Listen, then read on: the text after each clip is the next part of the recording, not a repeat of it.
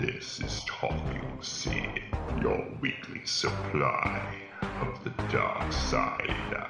Not just the dogmatic narrow view of the Jedi.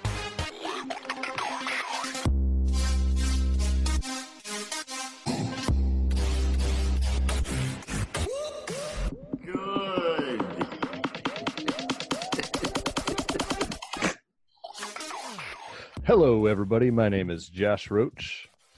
I'm Josh Timku. I'm Brian Stieber. Yes, Brian Stever, a man of many titles. Yes. You may remember him as Count Dookie Yes. Or Darth Shittius. or Darth Sidious. Today is August 22nd, 2019, and there are 119 days left until Star Wars Episode 9 The Rise of Skywalker. So, how's your guys' week?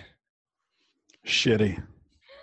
Like, But good. yeah, mine was okay, I suppose. Just trying to get ready for the semester to start, so tons of boring stuff to do. Even lamer than this monologue I'm currently on. Talking about myself talking. It was kind of a meta topic. What are you, a smart guy? No, no, not at all. Boom. So, would you guys uh, anything Star Wars this week for you guys? this right now. I'm trying to think. Not really any new developments on my end. Oh, come on, Tim Q. You don't got to be scared. Just because Casey made fun of your last Star Wars during the week uh, story. With John Casey- Williams Drive or whatever. John- Oh yeah, yeah. I, I bared my soul, and he just tore it apart. well, I did hear. Um, I don't know if it was a rumor. For some reason, in my brain, it's not official yet. But um, I did read that Ewan McGregor is talking to Disney about doing something, some kind of Obi Wan series, maybe. Oh my, we're we're jumping there. All right, we're Well, entering. you asked.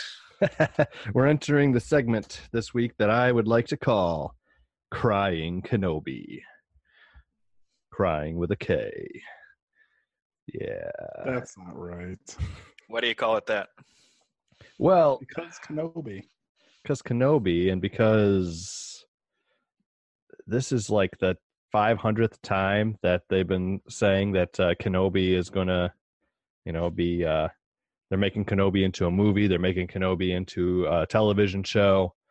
Now, about a, well, about a year ago, Variety reported that they were in fact making, or maybe it was about a year and a half ago or so, that they were in fact moving ahead. The next standalone movie was going to be a Kenobi movie, and they had um, attached a director to it. His name was Stephen Daldry. Uh, and normally, when Variety reports something like it's it's all but confirmed, um, and then we waited and waited, and then Solo came out, and then we waited and waited, and then we heard uh, people saying from inside the uh, inside the company and stuff that they were scrapping a bunch of projects uh, that they uh, solo was causing them to redirect and that the the kenobi movie was being put on the shelf for the time being fast forward uh, jason the ward over at making star wars uh, for the past several months has in fact been reporting that he's hearing a lot of chatter that uh, all they did was kind of they're uh, reforming it and reshaping it in order to be a television series. I really wish we had video for all our pod, our listeners to uh, to enjoy the faces that Tim Q likes to make.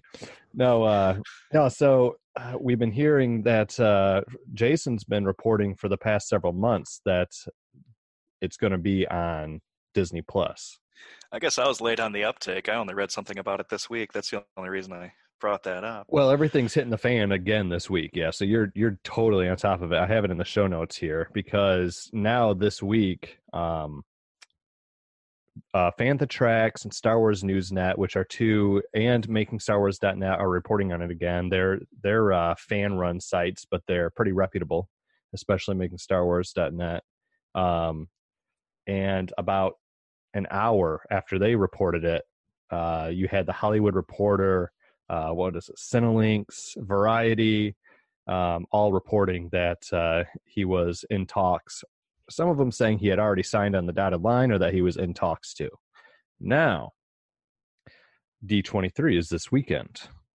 And starting tomorrow, we're probably going to be podcasting tomorrow, maybe Saturday, Sunday night as well, uh, to keep everybody updated on D23. Um, because we're expecting a lot of news. There's there's a star there's a, a panel for Disney Studios on Saturday, and they've said that uh, Star Wars: The Rise of Skywalker will have a presence there. And there is tomorrow there is a panel for Disney Plus, and we're expecting to get the official Mandalorian trailer, some more footage from that, and this is where people are saying they think Kenobi is going to be announced.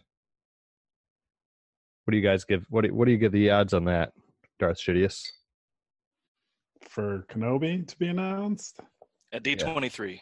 Tomorrow Yeah, at D23. I'd say they're fairly high. Uh, it seems like uh, seems like it's something that you know going through and I don't know if they had something already. I don't see why they wouldn't already, you know, be coming out with something. I'd say high. Just whip it out. Yeah. Yeah, there's been so much speculation for so much time that if there really is something in the works, I may as well just announce it, I think. Yeah, I mean, there's at this point, there's so much smoke. There's got to be a fire. that and if Ewan McGregor really is coming back, that's going to be a big deal, and a lot of people are going to be really excited, and so they're going to want to start building up hype so they don't do the uh, the, solo movie thing where they just never build up and never really advertise for it and watch the thing flop. Yeah. Well, would you give it even higher chances if I told you that Talking Sith's own Casey Schreffler is able to confirm that Mr. Ewan McGregor is in fact in LA currently? Now I give it a lower chance because Casey's full of Poodoo. dookie. no, no, no. I believe him. Casey's. Uh, I've never known him to be dishonest. um, well, you know, Casey doesn't think too much of himself, but when he does, you know, uh, when he does share something, you know, it's important.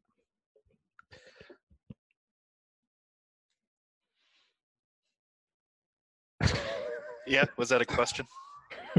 No.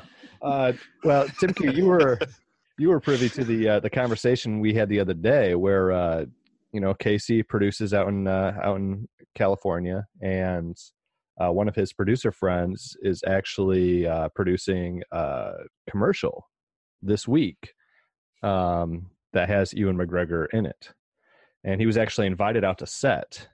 Um, but is declining to go because he's going up to visit his wife's cousins or something up in San Francisco this weekend. But uh so and his friend that is producing the commercial with Ewan McGregor said that uh they purposely scheduled it this week because he said he had to be in town for business. So they're working around his schedule. Makes sense. So perhaps soon we shall see if Master Kenobi is returning. Brian, you want to see a, a Kenobi, a Kenobi movie, or a Kenobi standalone, or a Kenobi series? I mean, I'd watch it, but it's not what would pique my interest most in the Star Wars universe. That's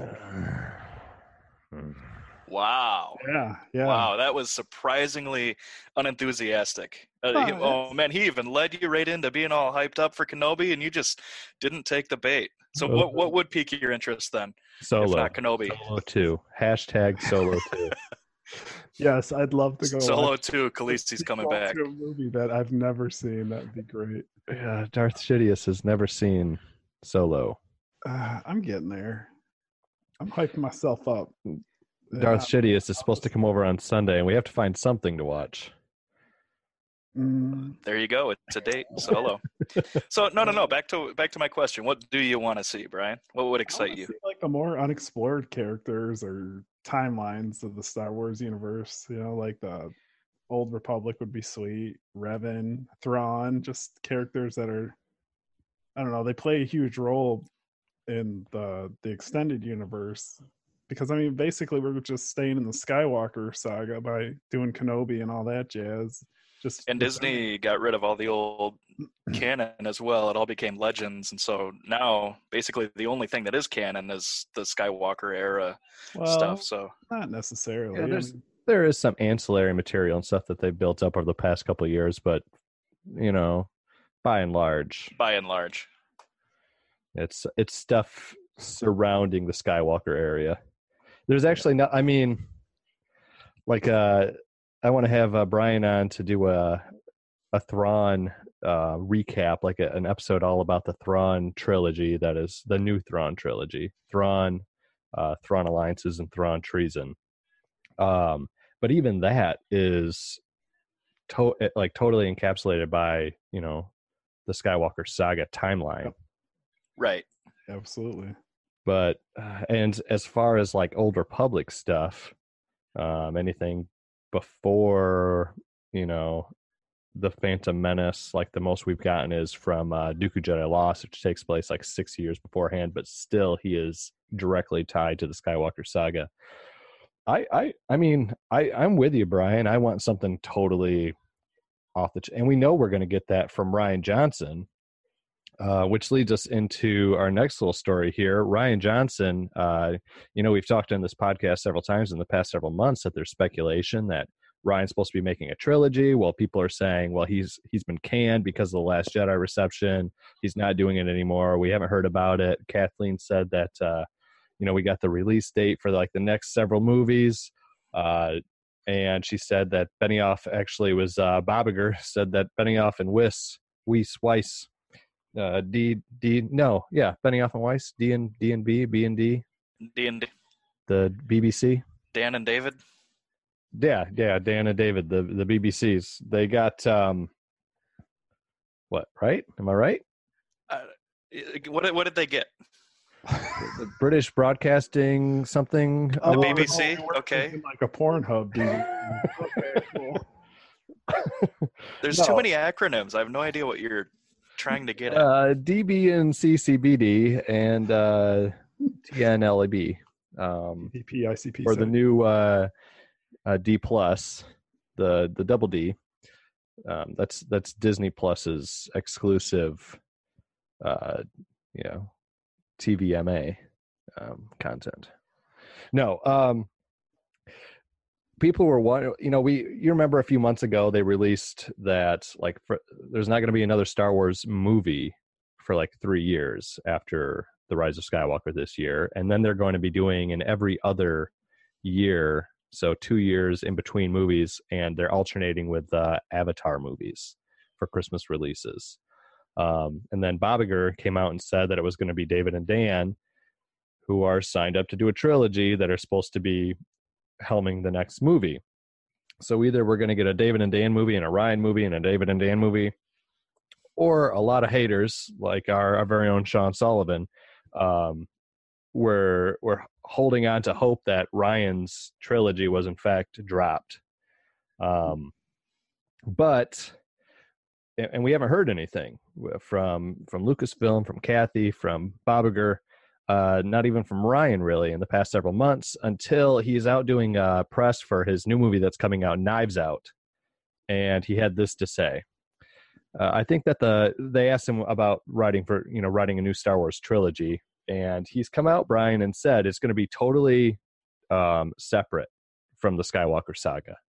It's not going to have anything to do with that timeline, um, with with with the Skywalker family.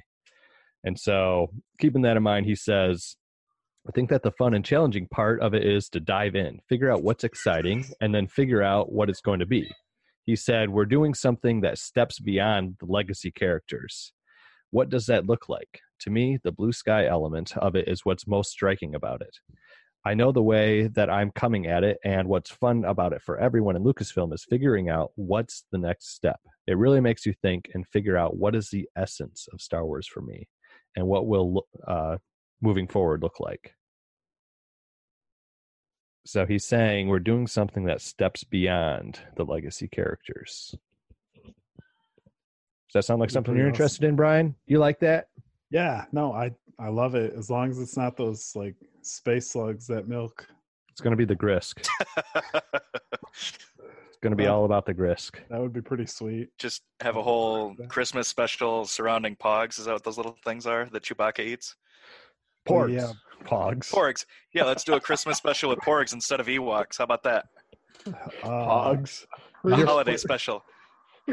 Pogs is that game, isn't it? Where you s- You Slammer. stack all the little things and then you go, whack. Yeah, yeah, yeah. that, that I couldn't. that I couldn't remember what those little guys were. The little chicken things. That's kind of what Chewbacca does, right? He just stacks a bunch of them all up and then he gets a rock. slams and then- yeah, just roast them up. That, that thing looked good. His his fire roasted pork. Oh, it looked scrumptious. Right off the rotisserie, man. I'd eat one. Okay, so there's the que- there's a canon question for you guys. Did Chewbacca eat that porg? Well, yeah. I mean, he's a carnivore. Big. You saw in the Return of the Jedi. He couldn't even. He couldn't stop himself. Stop He- thinking with your stomach, was Chewie. No, He's my spirit animal, man. If I smell bacon, you can't distract me. I'm one track mind. so even after that little those porgs were all looking up at him, and then he scared them all off, and then there's still that one that was just had like a single tear. You still think he ate it? Do you still think the meat. you think he ate it, Tim Q? Oh yeah, it's dead? Well, it's already dead. I mean, dead. not eating it isn't going to bring it back to life. Why, Now, you- why be wasteful? Do you think he ate the one that was crying too? Yes. Wasn't there one that flew around with him? I always took it to be the the sad one. Yeah, there was one that that well, there was several that uh actually afterwards infested the Falcon when they left. They were just like tearing the Falcon apart. And actually at Galaxy's Edge, which uh you know, I always have to remind Casey canonically takes place between The Last Jedi and The Rise of Skywalker. uh, the the Falcon actually is infested with porg nests. And when you're like in line for the Falcon, you're in the main hold of the Falcon, you can hear porgs running around. You could see them pop out every once in a while. But the question is, can you eat them while you're in line? Oh, that will be my mission. That would be really cool. If Should I choose to accept it? Yeah, yeah. I was reading online a little bit about Galaxy's Edge. You know, Casey always loves to remind us that he's been there and he's the only one. But uh, I read online, that's as close as I've ever gotten, that they have a few different food stands. I'm wondering if they have uh, rotisserie pork on the menu. I do know that they have uh, blue milk, Oh yes. you know, uh, bantha milk, like Luke drinks in The New Hope, that everybody is so fond of. they got the blue milk and they got the green milk from the last jedi and uh actually so in california the only the only place you can get any kind of alcoholic beverage is at oga's cantina there um and you're capped at like two drinks or something like that technically but i guess they don't really enforce it very much um however now down at disney world for galaxy's edge it's just opening I guess for some reason, um, it used to be MGM. It's like Hollywood Studios now or something. They don't have as strict of a policy because they've had drinks there before. So you can get uh, a spiked blue milk and spiked green milk there, just like from street vendors. Like a blue Russian. I guess so. like a like a very sad or sick Russian. a melancholy Russian. Yeah. uh, as just a yellow, a yellow Russian, which just you just don't feel good. I guess I don't know. It's- What?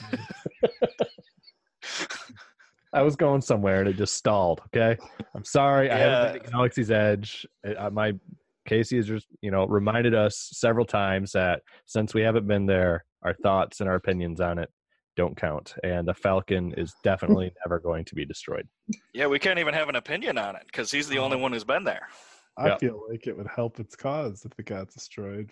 All the people would go buy the Lego sets more and the Yeah. toys more, and they'd want to go visit it.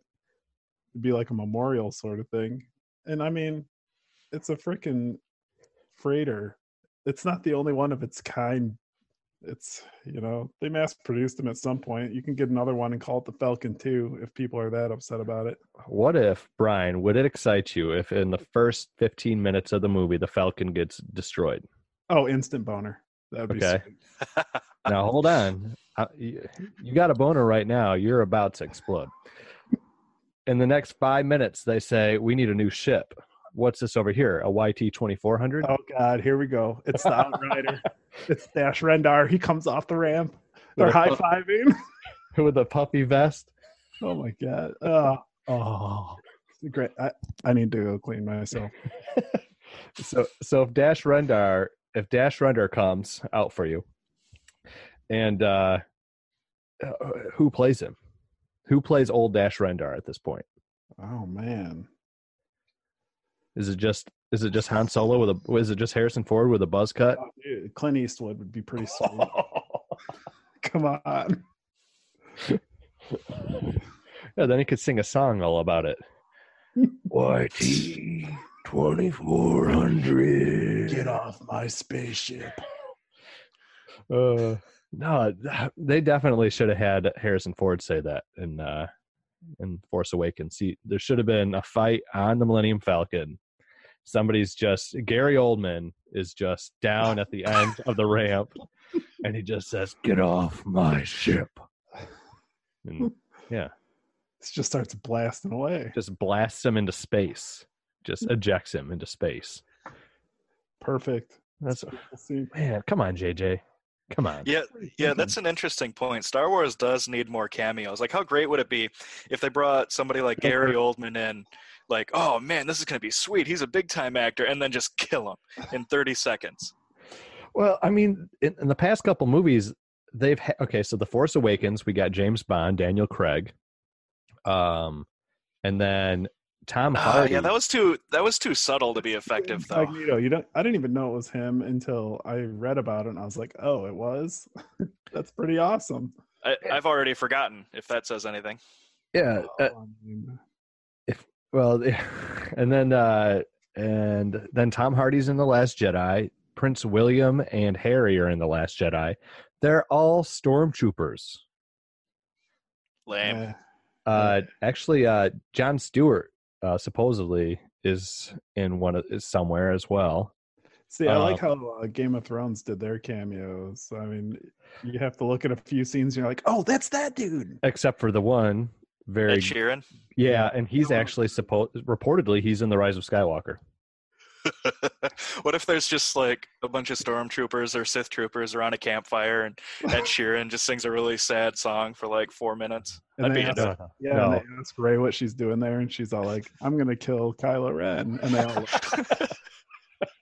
no here's how it's got to go down because you know it's got to mirror the retur- return of the jedi so let's go through return of the jedi at the beginning you know there's a the the they're going to save solo um there's the uh the death star 2 vader arrives and then later the palpatine arrives so i'm thinking it's going to be uh death star 4 and kylo's going to arrive and then a little later, all the Sith troopers are going to show up and they're going to be like, what the what? What's up with all these Sith troopers? And then Palpatine's just going to like come out like, eh, all decrepit, like, so it'll mirror it almost exactly, right?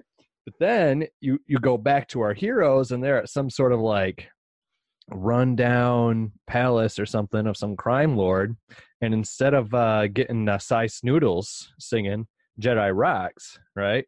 At Jabba's palace, you get Ed Ed, Ed I can never. pr- I'm like I like stutter at his last name. Sharon, Shireen, Shireen, Sharon, Sharon. sure. Yeah, Ed. him. We'll just call him Ed. Ed. You get old Eddie, Eddie the Ready. He's uh he's sitting there playing. That's that's how it's got to be. I think he's going to be in some sort of like he's going to be playing some sort of Star Wars musical instrument. The uh oh man, what what is it in Solo? Brian, you can't answer this. Uh, that uh, Beckett keeps saying he's the Valachord. Beckett keeps saying, "I'm going to learn how to play that Valachord." But every time he says, he either goes Valachord like this, and then the next time he says it, he goes Valachord like this, and then the next time he saw it, he's like Valachord like this. Playing a like that. and- Ooh boy, we're Yeah. off the rails. Uh, well, I I do know it's it's not being widely reported right now that uh, there is another cameo. Um, I'm trying to figure out Jeff Garlin. You guys familiar with Jeff Garlin? See the Jeff from Curb Your Enthusiasm? Mm, uh, yes, yes, Jeff from Curb Your Enthusiasm. He's also you may know him from the Goldbergs. He's the father on the Goldbergs. Uh, Brian, not, none of this. Not ringing a bell. Don't Uh, watch it. I watch Curb. Uh, I'm trying to see. He's from Arrested Development. He's Mort Myers on Arrested Development. No, Uh, I've watched that show. I just it's been a while. Let's see. I'm bringing up his film. Okay, I just I googled him and I recognize him. Well, okay, so he he was on another podcast. I can't remember the name of the podcast right now, but I'll try and put it in the show notes. Um, but uh, I think he's friends with somebody on that podcast, and he came out and said, "Yeah, I'm in the Rise of Skywalker. I'm not a big part, um, but I do have some lines with uh, three CPO." Maybe he's that slug guy. That you were That's what I was saying. Well, he, he said that's what he said. Three CPO, and they were like, he's like, I don't know a whole lot about Star Wars, but I like it. And they're like, yeah, well, obviously, you're saying. I was say, I think Roach just mispronounced him, but I'm just gonna pretend that didn't happen. oh no, if I ever do anything like that, call me out. No, call me. No, I I mean I'm used to it, but um, we have a long, long list of errata going. no. So uh, yeah, he said that he is in the Rise of Skywalker, and he does play opposite Anthony Daniels, and he said that Anthony takes his job as uh, C-3PO very seriously, you know, and but he made it his mission to um, crack people up in every every you know scene that he was in, and actually. Uh, one of the scenes he was purposely he's like you know i'm going to be in star wars i want to make sure that i'm in star wars that i'm not like cut out because i'm standing too far up so he said he was like seeing where the camera was and making sure he was like in frame. And at one point jj called him out. He was like jeff you're too big. You're taking up the whole frame.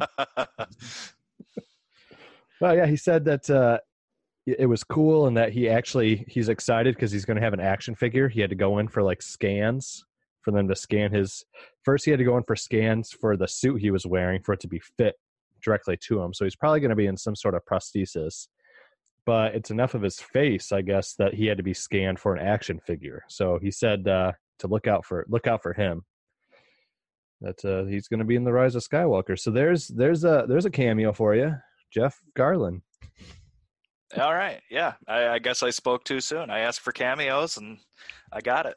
yeah yeah Ask and you shall receive. Brian, if you if you could cho- choose one one actor to have a cameo in, S- Bill in Murray. Star Wars, Are you kidding me? That'd be amazing. would you say Bill Murray? yeah, That'd be incredible. Bill Murray in Star Wars. Bill Murray just needs to have cameos and uh, anything with a Bill Murray cameo. cameo just Zombieland was You can't go wrong. it was good and then it was great. Just, Or was it great and then amazing? Who knows? uh, yeah, I well, love it was. Zombieland. He got taken up a notch or seven. Yeah. Timke, what what about uh, what about you? Can't say Bill Murray. He's off the table now. Ooh boy, the best Star Wars cameo. Who would I want to see? The Rock. Oh, you took mine. All right, then uh, I know what my second choice is. Definitely, it'd be The Rock, and he'd have a he'd have a bounty hunt. He'd he'd be a bounty hunter, I imagine. oh yeah, something like that. Just some eh kind of Yeah, just, just some mean dude. Like, and his and his partner would be, you know, he'd be in some sort of trouble, and then his partner would show up, Terry Crews. Followed by Jason Statham and Mark Wahlberg. I would love to see Terry Crews play a jacked droid because he has the best robot dance out of anybody. He does it in every movie he's in. And I would love to see a droid do the robot. Terry Crews as a huge droid doing the robot would make I mean, it's 100% Rotten Tomatoes right there. All right, fan casting for the Sayu Crystal Crusades, which is our uh, our own personal Star Wars uh, tales that we came up with back in the day. Tim, do you remember Predadroids? Yeah.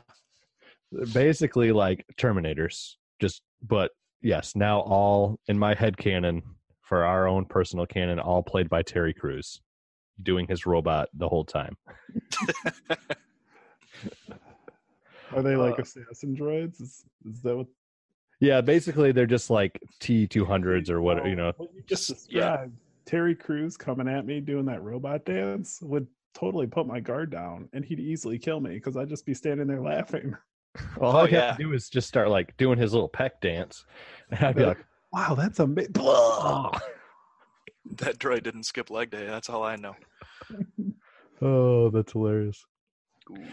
The only sad thing about having The Rock as a cameo is he can't get his own spin-off, you know, like maybe a a prequel to Attack of the Clones, some sort of remake, sequel, whatever. Remember that spiel Jordan used to go on? Oh yeah, yeah, yeah. Why? Why not? I mean, introduce the character as a cameo in the movie and make a make a sequel. See what he does after the Yeah. Last Jedi.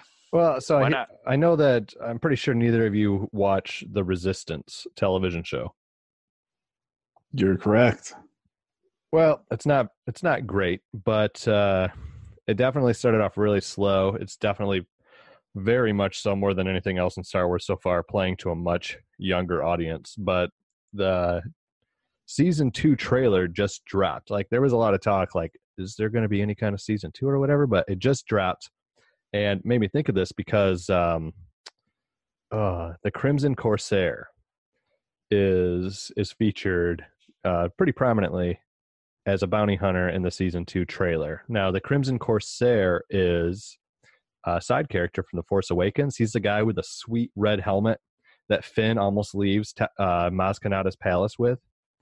Remember when he's going to take off? You know, she's like, "Oh, I've seen your eyes. I've seen your eyes before." Da da da. And he's like, "Yeah, you don't know me. The First Order's coming for all of us." And he tells Han and Rey he's leaving.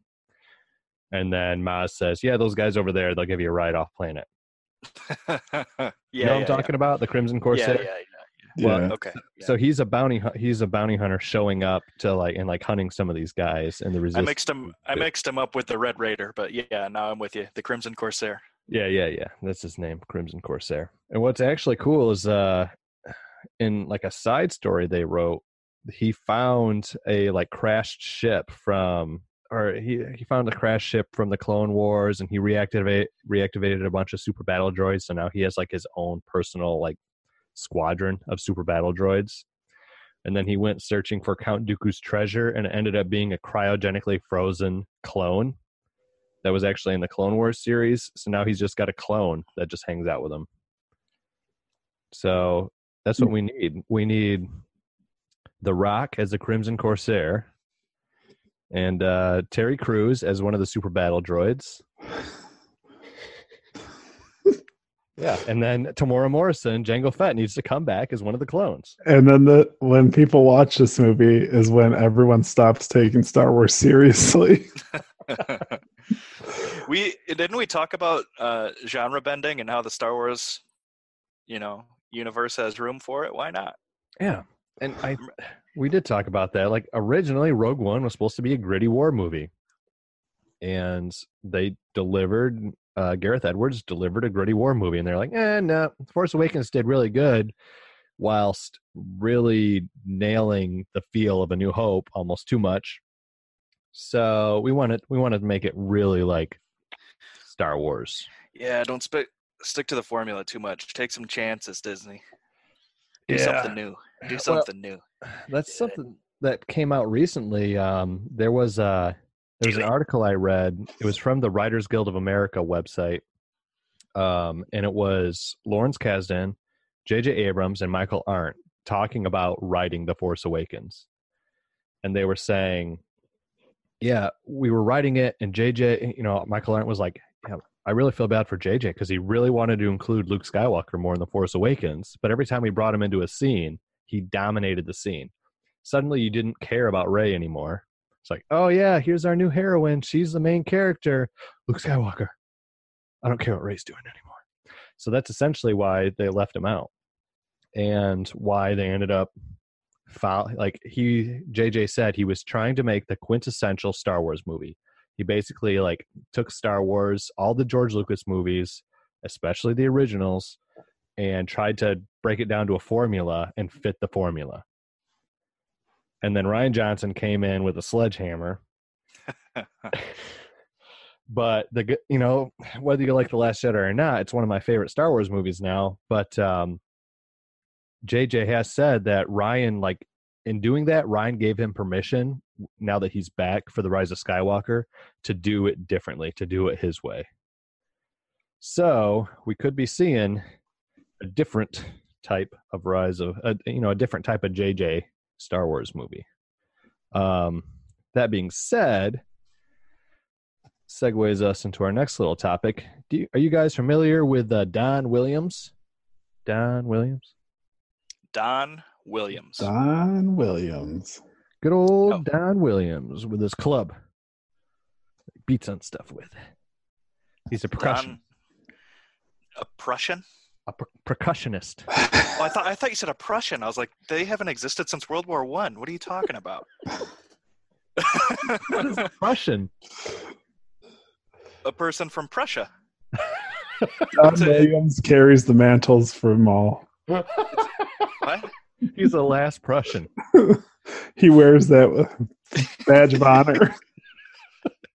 Don Williams. He's a precious Prussian, and that that Don Williams. And Uh, a percussionist Prussian. he's a he's a precious Prussian percussionist. He's a I don't a percussionist. A precious a precious Prussian percussionist. a Prussianist.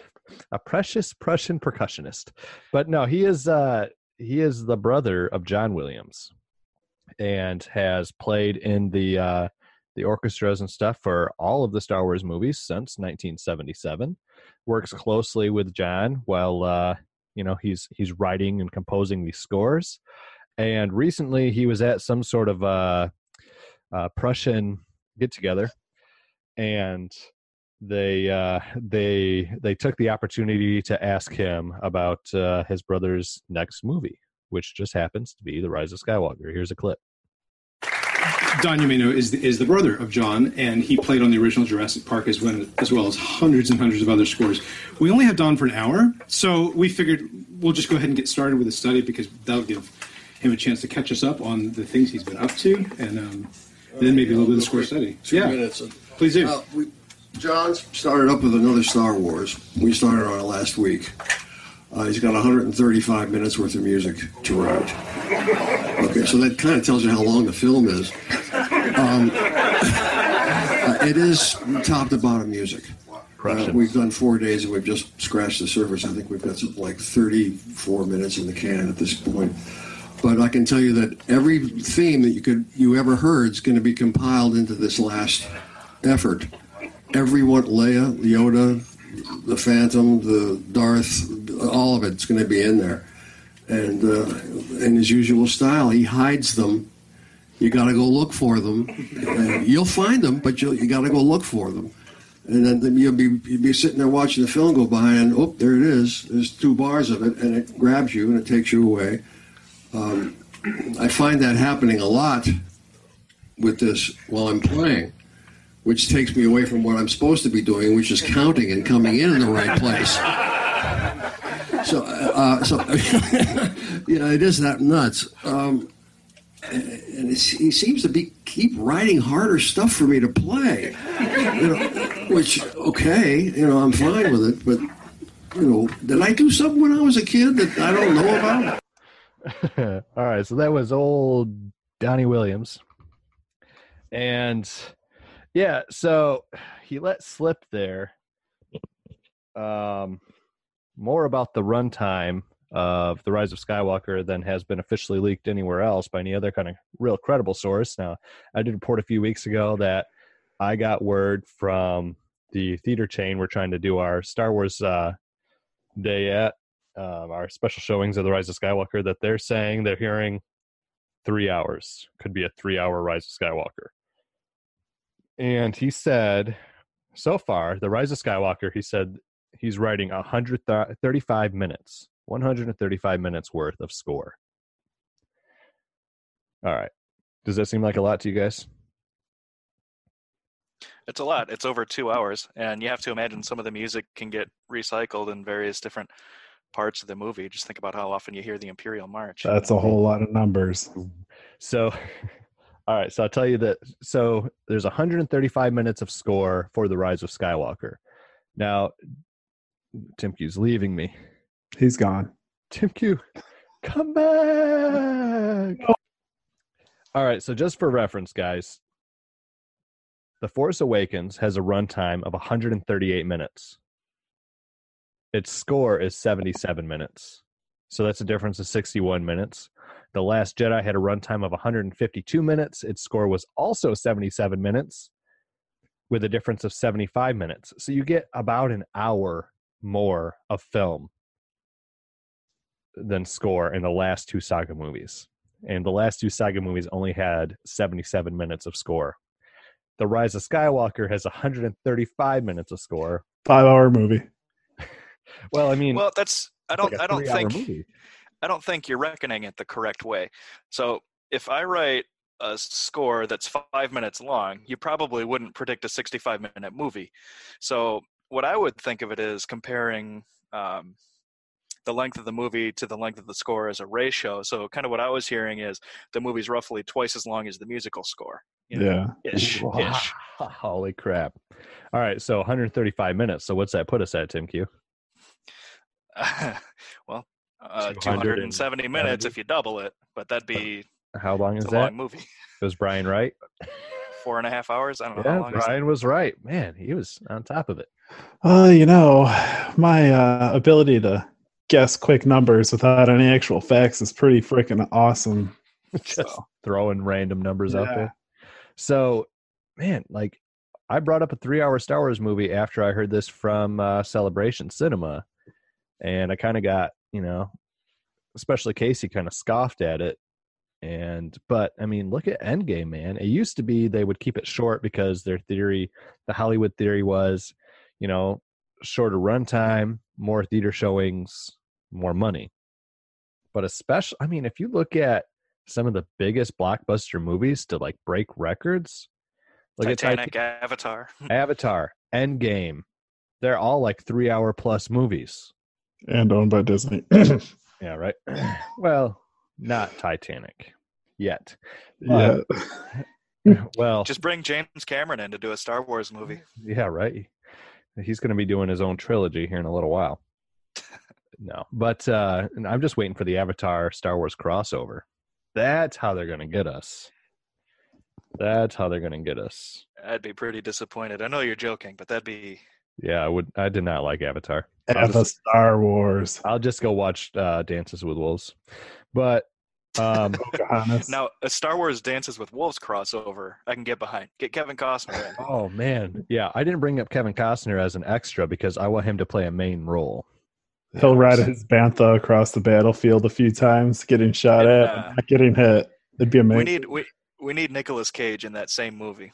you know who Kevin would really be awesome in a Star Wars movie? Who's that? Gary Busey. Yes. Kevin Oh, man.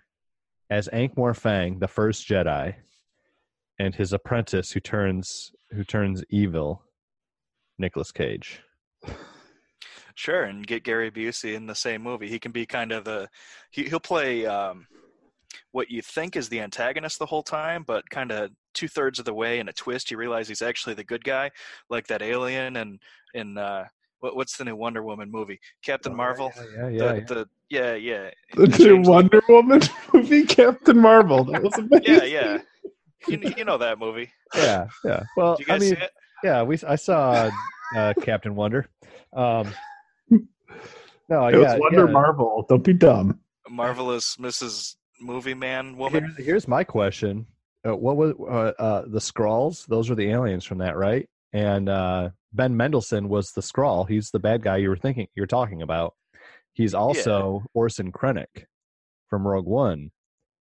So is Orson Krennic a Skrull? So is Star Wars already part of the Marvel universe? Hey, there's your crossover. And then we bring James Cameron in. Boom. Disney's buying up everything. They got to buy up Sony next so they can get Spider Man back. Just wait for that to happen. Wait for that to happen.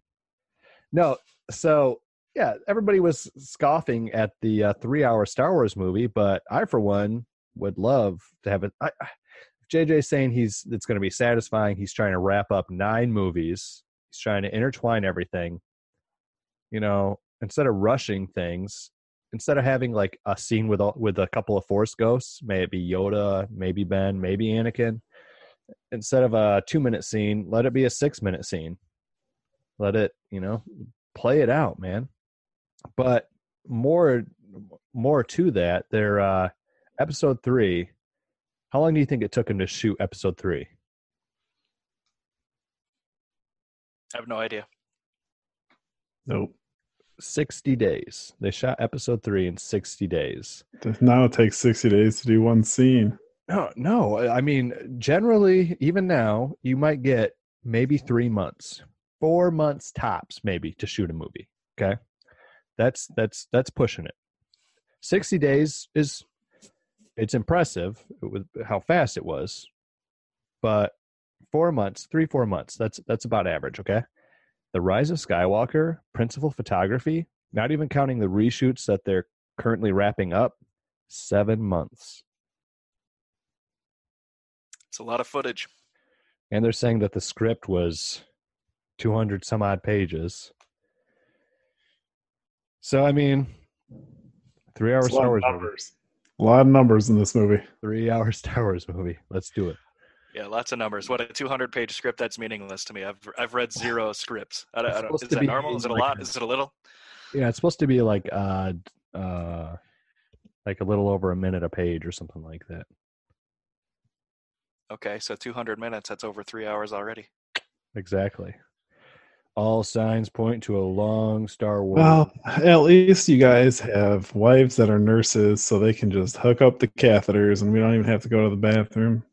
Yep. So before we go in uh hannah and carrie are just going to be cathing everybody and uh Mhm. The Foley cath too. It's, Yeah, we it's can get going some straight col- up the urethra. we can get some colostomy bags going. We don't even need to worry about doo-doos. It's gonna be awesome. Good times. Uh, can I get it like placed somewhere where I don't have to endure like before it actually reaches my stomach, so I can eat whatever I want and I get heartburn? Just like a esophagus bag. Yeah, I don't see why not. You get all the benefits of the food without all the. Oh, it's, it tastes so good. Yeah, it's not even digested. You could just keep eating it. Swallow. Yeah. yeah, How about have a tube from your esophagus straight back down on the plate? So you you know chew it up, swallow it, and then uh, well that tasted good. How about round two? Do the same thing. Or just get a pump so the tube just keeps filtering it back into your mouth. What I can do is, you know, I can be eating my pizza as I'm wanting to do. It can just like bleh, right into my colostomy bag, and then I'll just make some little pastries out of them, freeze them, boom, pizza rolls just don't eat them frozen. You're gonna have a bad time. because they taste like what?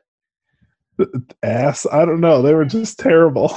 Brian and I once uh, decided to eat frozen pizza rolls, and pizza rolls are delicious, but not frozen. It, it makes you contemplate suicide while you're chewing it. It was literally one of the most disgusting things I've ever eaten. And, I ate a And- worm with Tim Q. I mean, you'd think the temperature wouldn't have that much to do with the taste, right? I like cold pizza, like you know, refrigerated leftovers. It, Well, I'll it still tastes what, good to me. But you know, cool it down another twenty or thirty degrees, and it just becomes. I, I, I didn't eat the frozen pizza roll, so I don't know. But I think that when you drink that 30 year old can of Pepsi, you I need was- to have a side of a frozen pizza roll. Just thinking that. Just thinking. Great minds think like mine, Brian. Exactly. Oh man, yeah, yeah. I mean, there's got to be some sort of chemical reaction then, right, Tim Q? Like the heat has got to change something. chemi- Centrifugal forces. yeah, there's got to be some sort of centrifugal forces at play that are changing the the physical makeup of the centrifugal pizza rolls. Forces. Centrifugal.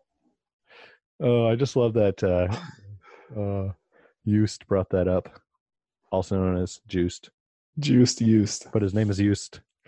What if he's on steroids and he is juiced used? Well, he is used and he is jacked. I'll tell you that much. Like he's he, he's Darth. He cosplays as Darth Vader. How's it going, used? I uh, and he is uh he's an impressive Darth Vader. That's But, uh, awesome. Uh, yeah. So I mean, speaking of centrifugal forces, there's a new Star Wars book uh, coming out, and it, it's kind of a kid's book. It's called Star Wars: The Skywalker Saga hardcover. It's a beautifully illustrated. Now, this is the official press release. Listen to this, guys, and tell me if you think there's any kind of a. There's something in this that people are going crazy over. Okay, they think that something's been spilled. See if you catch it. The beautifully illustrated treasury celebrates the stories that make up the greatest saga of all time. New York Times bestselling author Delilah Dawson retells episodes 1 through 9 through Anakin, Luke, Leia, and Rey's points of view. Exquisitely bound with the artwork by Brian Rood, this special collection is the perfect gift for the Star Wars fans young and old. Okay, so the only th- I don't know who any of the writers or illustrators are, but the one thing that jumped out at me was the point of view characters and how all but one were Skywalkers. Yeah, it says that it's being told So you think? exactly. There you go. Yes. Uh, let me read it again. Let's see, where's that? New York Times bestselling author Delilah Dawson retells episodes one through nine through Anakin, Luke, and Leia's Leia and Rey's point of view. Now, see, this is.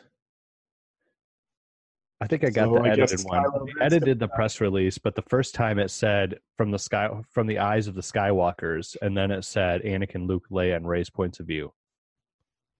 Yeah, that would have even spelled it out more clearly. But yeah, the way it was stated from you know the original, I don't think there was much to read into there. But if it says from the point of view of the Skywalkers, Yeah, that's what it said originally. colon the Skywalker's point of view. Anakin, Anakin, Luke, Leia, and Rey. Rey. So, assuming That's a different let's, story. let's just go ahead and assume she's a Skywalker, just for argument's sake. How is she a Skywalker? Do you have an opinion on that? Tim Q. See, Brian, when a man loves a woman, When a man loves a woman. okay, okay, so how would she be a Skywalker? So we have Luke and Leia. The birds and the bees. And the flowers and the the trees. I don't think Anakin had. Maybe there was a little siblings. more to that kiss on Hoth, and that's their secret love child. Bow, chicka, bow, wow. They're Wow, wow, Mordred. Oh, wow. Yes. Yeah, what if uh what if what if Shmi and Cliegg had a kid that nobody knew about? What if Kylo is actually the Mordred? That would make a lot of sense. Yeah, Anyway. Shmi and Cliegg. So she would be a Skywalker. That would be a Skywalker. Lars, a Lars Walker. A Lars Walker. Old Cliegg I don't know. Made a Walker. Cliegg the on leg. Past- Walker. past Wow. No, he didn't have a Walker at that point, did he? time, she would be much older. Maybe she's the daughter of Yeah, Lars fair. Walker.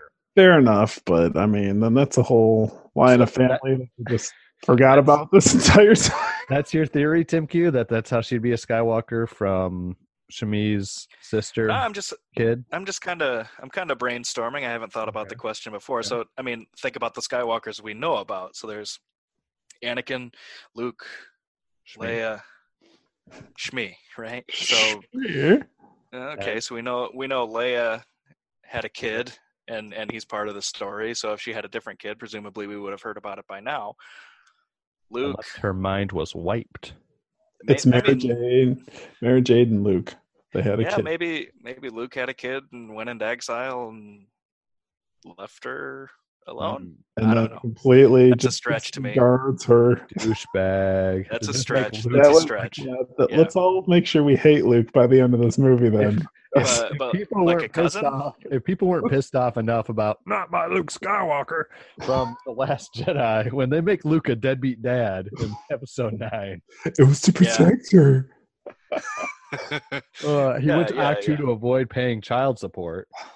Yeah, so if Shmi had a if Shmi had another kid, so that would be Anakin's brother. So if the if the kid had a kid, that would be I don't know how families work. Yeah, Could be like a cousin or something. It'd be maybe cousin. maybe be Luke's cousin, maybe maybe Ray's like cousins with second cousin. with uh, second cousin with old uh, Kylo. Pull the pants up, Ren. They have a weird weird sexual tension going on. He has to wear pants that size because they I don't like make it. them short enough for him. Okay, they don't make a pant into it. size short enough for Kylo Ren, so he has to buy pants that are really too long for him and hike them In up. all the galaxy, there's not a single tailor now that he is the supreme leader, Kylo Ren, he's going to have properly fitted pants. You watch. You watch. Thank Beelzebub. All right, Brian. So, what's your theory then? If if Rey's a Skywalker, what's your theory? She's the she's Shmi. She's gonna go through a wormhole at the end of the movie, Yep. and Yep, that's out there. Actually, Gonna- that's a big theory right now. I, I honestly don't know. I mean, it's it seems like it's too late to introduce some random we're the forceless Skywalker family. That it, like the best bet I think would would be she's somehow like uh, the Emperor took some blood from Vader or something and there you go. created her There you in go. a lab or something. Anakin 2.0, but it came out as a girl. Right. Right. Because, I mean, there's a lot of distrust between Vader and the Emperor, and you don't really get that in the movies so much as the books. But What if she was just like he was playing around with genetics in a petri dish, and he was, you know, like um, in vitro fertilization, and there was just like a bunch of rays, you know, and that that's my theory that there's been a bunch of her that she is like perfected. That actually even goes back, you know, they've been since they restarted canon, they've taken and cherry picked pieces from legends like Thrawn. They brought Thrawn back in. Thrawn was arguably probably the best thing from Legends, the expanded universe. Brought him in. Another great thing was uh, the Force Unleashed games. Did you guys ever play the Force Unleashed games? No. a little bit. So the second Force Unleashed game. So in the first one, spoiler alert, uh, Starkiller, Vader's secret apprentice, dies. Okay, Great. Uh, Well, now I'm not going to play it. and then he dies. And the second one, suddenly, I guess it's Red Dead Redemption 1 for me. suddenly in the second one there he is again and you're like what the heck's going on and you're just he's like trapped here and then he's being tested and vader comes and talks to him and you find out he's a clone and there's been thousands of clones because they can't get they're they're trying to clone a force user but they haven't been able to replicate his force powers his force So they basically didn't have enough Horcruxes. Right. Hollow cruxes. Hollow cruxes. Yes. Um so that's what I think it is. I mean, I think that she is somehow linked to Palpatine and like he's I've said it before. I think he's trying to capitalize on the Skywalker genetics. They're basically half Jesus, you know, half See, the only thing that uh, they're essentially, you know, Anakin's essentially Jesus in the Star Wars universe. If the Force is God, he's Jesus. And let's clone let's clone him. Let's try and let's try and replicate that power and bend it to my will. Oops, I got blown up. Now I need to find my Horcruxes. dead. Uh, the only thing that that makes me shy away from that is like they've been trying to play this huge angle on her parents. So Yeah, they've been playing up the parents only first to dash your expectations when when uh, Kylo's like, "Oh yeah, they were just filthy junk traders that for some reason dropped you off on uh, you know on uh, the on planet they went Jakku, back and died to, on. and then they left, and then they came right back and died again and died there. That makes Even though it says that she was dropped off on an unfamiliar planet, but they came back and died. Yeah. Yeah. But they felt really bad for dropping her off, so they came back to just die. And then they couldn't find her. Well, we we know just drink a Palpatine's coming died. back. He was responsible for Anakin. I wouldn't be surprised to learn he was responsible for good old Rey too. The midichlorians were responsible for saying. Anakin. That's what I'm saying. I think that it's going to be. Yeah, the midichlorians were responsible for Anakin, and it gave him his boost as a Force user. And Palpatine thought he was getting that super powerful Force user, and he got half a man. So, and we know he was trying to replace him with Luke. He probably had some other stuff going on behind the scenes. Maybe before he even knew Luke was a thing, he'd been trying to make Rey. That's why she sees all those reflections of herself. So, like Resident Evil, she's the final perfect Milla Jovovich. I thought that was the fifth element. Well, I mean, she's in that movie too, but what's She's this? perfect. Well, she's in that bacta tank boning Bruce Willis. Isn't that what they said? Oh, Isn't that what fulfillment? happened? That- yeah, yeah, that's what happened. In a basket tank. That's, Yeah. Well, in the end of the movie, she's in a bacta tank getting nailed They're by gonna Bruce need Willis. time. Yeah, yeah, yeah. But in the beginning, they're all like, "She's perfect," and then it shows her all naked, and you're like, "Man, she's hot." Well, that segues us directly into our next story, which just happened a few hours ago, seemingly. Uh, the good old Lego leaks. Every Star Wars movie, we get some information through Lego leaks. So, our first one we have here is Kylo Ren's shuttle. Who are those characters on the bottom there? Who's that old dude? We got Kylo Ren. It looks like General Pryde, who is uh, you remember in the Vanity Fair issues, the the old guy that's with General Hux, Allegiant General Pryde or whatever, Okay. played by oh, I can't remember his name now. Anyway, then you got a Sith trooper, you got a stormtrooper, and it looks like two knights of Ren, yeah Knights of Ren right here. I like the plunger the last guy has. That's pretty No, awesome. there's uh, there's four words there. That doesn't say Knights of Ren. Knights of the Ren. yeah, Tim Q, shut it. It's too Red- blurry for me to see. Is that really what it says?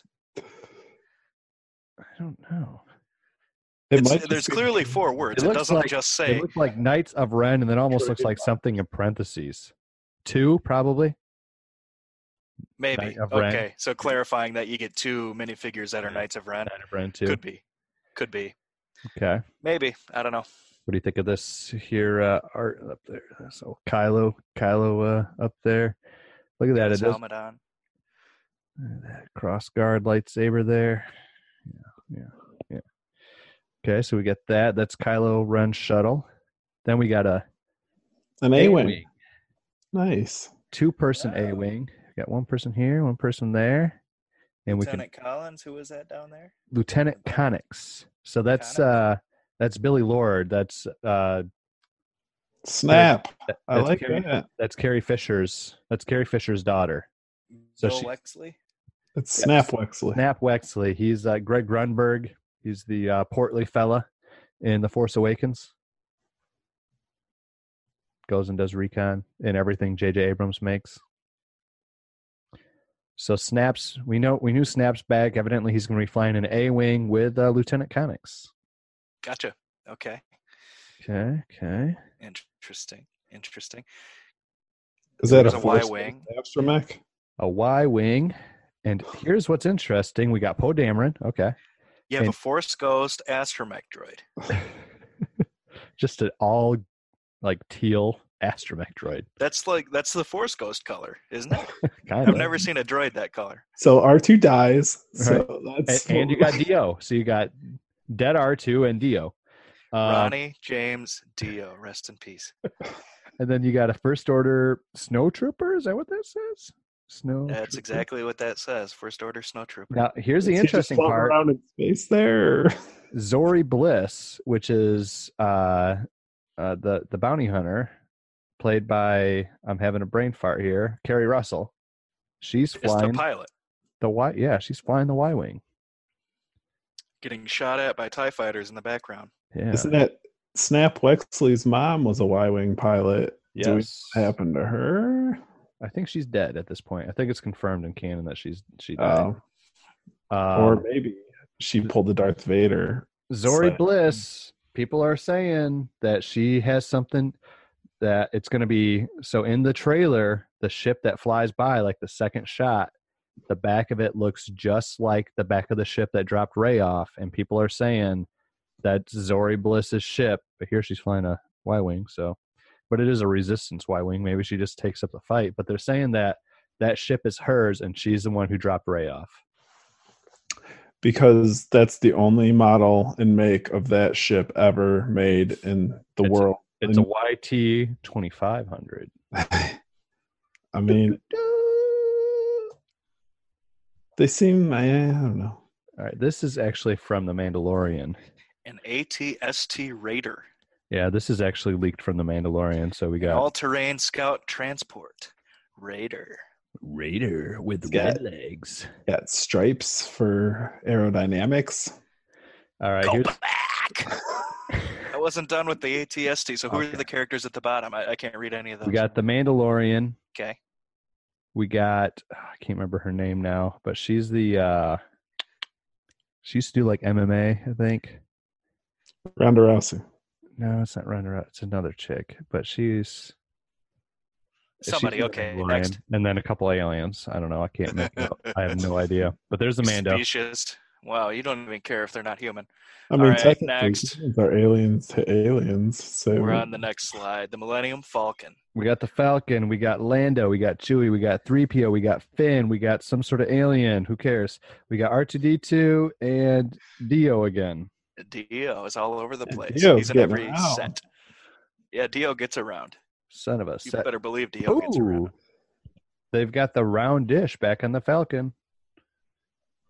Interesting. Oh, good. We get to watch it get popped right off again. Interesting. Well, Casey, if you think it's going to change the uh, the timeline of uh, Galaxy's Edge, let's see and put the round dish back on the Falcon, buddy. Okay, Falcon's going out in this movie. I got news for you guys. Okay, Casey, Casey, I'm telling you. In the words of Master Yoda, you must train yourself to let go of everything you fear to lose. The Falcon's going, baby. It's gone.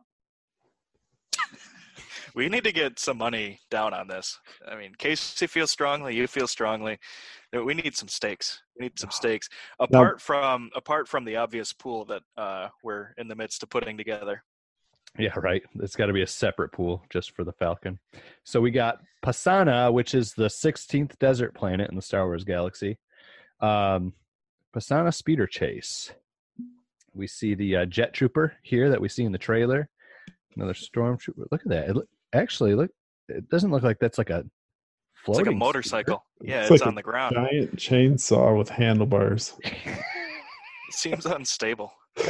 that is what that look. It looks like that storm that first order stormtrooper is driving a giant chainsaw. Yeah, so we we got uh, BB-8, first order jet trooper, first order tr- Terra speeder, Is that what that says? Something. Terror speeder. Trooper. Trespasser. trespasser driver. It does not. It ends in speeder.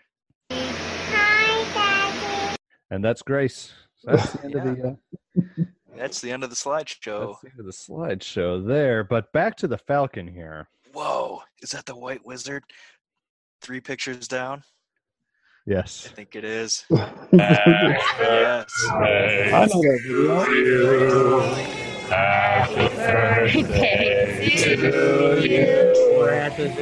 Happy birthday, dear Brian. You tell Brian happy birthday? Wait, I named, I named him myself. Yeah, that was him. That's Back- right. Okay. Who That's didn't when we wish sang happy birthday to Count Joshua Dookie. Tim Q. Sorry, Brian. So you know who didn't wish me a happy birthday in this party here? Joshua Tim Q. Oh, I didn't know it was your birthday. Neither Ass. did I. Um, now, so back to uh, mind melting the end of the the Skywalker saga. Kevin Smith saying that the last shot's going to be mind melting. What if it's just like the destroyed wreckage of the, the Millennium Falcon? Hmm? Does that melt your mind? Maybe. Yeah, I mean, just just from an emotional point of view, of course. I think that would be cheap. A cheap shot. You can't just show the last shot of a destroyed Falcon. You got to show how it goes down. This is an Well, yeah. iconic character. Uh, yeah, it's they show how it goes down, but the last scene is just actually the destroyed. What if this happens? Okay, guys, we know that uh in that leak that leak poster before, 3PO has the Chewbacca's bandolier, his bowcaster, Rey's staff. What if the Falcon goes out in a blaze of glory and blows up and on board it's one of the last things that happen, some sort of sacrifice kind of thing. Maybe it's after the lightsaber battle on board the Falcon, causes it to crash, killing Lando, Chewie, Ray, and Kylo. And 3PO goes into the wreckage and comes out carrying that stuff. Last shot of the movie. that would be something, I guess. I don't think there'd be a lot of happy campers with that. and this is ultimately just- Disney, so 3PO being the last shot of the movie would be that'd be something. Oh, yeah. What if the last shot is just a close up of C3PO? Yeah. Yeah. I mean, I don't know if that's mind blowing. Maybe it is for a few people like you, Tim Q, but I have a small mind. It's easily blown. well, Okay, I got a couple. uh, Okay, I Brian, do you have a theory of what what is your theory of what could be mind melting uh, uh, as a set of somehow of uh the Rise of Skywalkers? I haven't really thought about it. I don't know what what would be mind melting. yeah, I don't know. I have nothing. I have to sit there. It's loaded. It's going to take me too long to just sit and think about. Yeah, A gamma ray burst, maybe. I think I think I may have found I think I may have found the answer to this. Now, Rashad over on uh, the Steel Wars podcast, I was I was I was poop scooping as I'm wanting Nice. to do the other day, working with Mr. Brian Staber here for the Kalamazoo Poo Crew. Woo! Um, Yeah. But uh and i'm listening to this and tim q i think it was two podcasts ago maybe brian you might remember hearing this and i said oh remind me i have something i have a theory to share with you guys later and then i never got around to it. Yes. okay so this was this was a few weeks ago. Um here's here's my theory. Hold on i'm trying to prepare my slides here to to show you guys okay I'll start sharing here. So, mind melting. We know that there's some sort of a MacGuffin in this movie, right? That they're they're they're searching for, and that it might have something to do with probably with power or something, right? What if they're searching for the ultimate weapon? And they go and they find something that's already established to be in the Star Wars universe. So if you look at the uh, the Star Wars the the Force Awaken uh, visual dictionary, you'll see. Well, let's go back even farther. If you look in the Clone Wars, in the background shot of of the of one of the episodes of Clone Wars, you can see The Ark of the Covenant? the Ark of the Covenant being loaded Yes. onto a ship. Because, you know, instead of it just being a silly Easter egg, it's totally Okay, okay. If it happens once, sure, it's an Easter egg. But then, on board Han and Chewie's ship in The Force Awakens, uh, Han and Chewie haven't been able to open Sadoxin crypto lock on the cargo module 9906753, which just so happens to be the top secret uh, Army Intel uh, box says do not open in Indiana Jones and the Raiders of the Last Ark 9906763. Yeah, My- here's the problem with that, Open though. it up and it literally melts everyone's minds, just like in the Raiders of the Lost Ark. Yeah, that's definitely where this is going. You're right. This theory is 100% accurate. Show me the flaw in my in my reasoning here and go. Well, the, the two containers would have had to have been independently named because, as we know, Indiana Jones takes place in the 30s, whereas Star Wars is a long time before that. Right? Maybe it's a serial number on the Ark of the Covenant that they both use. Man, why would God choose that number, do you think, to put on the Ark of the Covenant? Probably has some sort of a Hebraic uh, I mean, Bible code answer of something. yeah, that's, mm, I don't know. No, So we just got to bring the German guy back, watch his face melt into a skeleton, and What if that's what? What if Snoke had it at one point and he opened it up for a second, and it just melted out of his face? and that's how he got his force powers. No, I mean, yeah, you know. So no, you guys don't think so, Brian? uh, no, I'm convinced. I'm I'm totally on board. Brian, any more thought? Any any more thought on what could be mind melting other than uh, Rey being Shmi knocked up by her great grandson? that's that's probably the last scene is in that moisture farm. She's going to be pregnant, and someone's going to come in and say, "Hi, Shmi." Credits, and everyone's going, "What the F?" So hypothetically speaking, that could happen, which leads us to our hypothetical of the week provided by Mr. Joshua Tim Q. Come on down. Woo! In uh, do you want to share it, Tim Q, or do you want me to share it? Oh, I don't remember what it was. of course, It was, it was it was late last night. I was like falling asleep, and it came to me something uh-huh. about Han Solo. Oh, something come to me. Leia tells Han that they're being tracked, presumably in uh, A New Hope, I believe. A new, a new hope. Yeah, yeah, yeah. That's right. After they escape the Death Star, um, Leia and Han are having a conversation. Leia says, uh, "We're being tracked because that escape was too easy, or something." I'm paraphrasing, and Han was like, "Easy? You call that easy?" Anyway, Sister. yeah, yeah, sister. yeah. Yeah. So Leia thinks they're being tracked. Han doesn't believe her. They fly straight to Yavin, the rebel base. So the hypothetical is okay, Leia says we're being tracked. Han believes her, and they go ahead and find the homing beacon that the Empire is using to track him, and they get it off the Millennium Falcon before proceeding to Yavin. Ooh. What happens? Well, the Death Star shows up in some other random system and presumably blows it up. Yeah, and they would have had to anticipate that, leave it somewhere uninhabited. One would hope. Okay. So you're thinking that they like stop, take it off, and then keep Sure, going, yeah, not just like yeah, have get rid of the thing. not just have like R two go all uh evading the the Trade Federation in episode one and just like go out on top of the ship, find it and bust it off. Okay, somehow get rid of it. Make up your own way of getting rid of it. Okay. Okay. So they they get rid of it in some out in the middle of space somewhere. They track them there. And nothing's there, so they return back to the rebel base.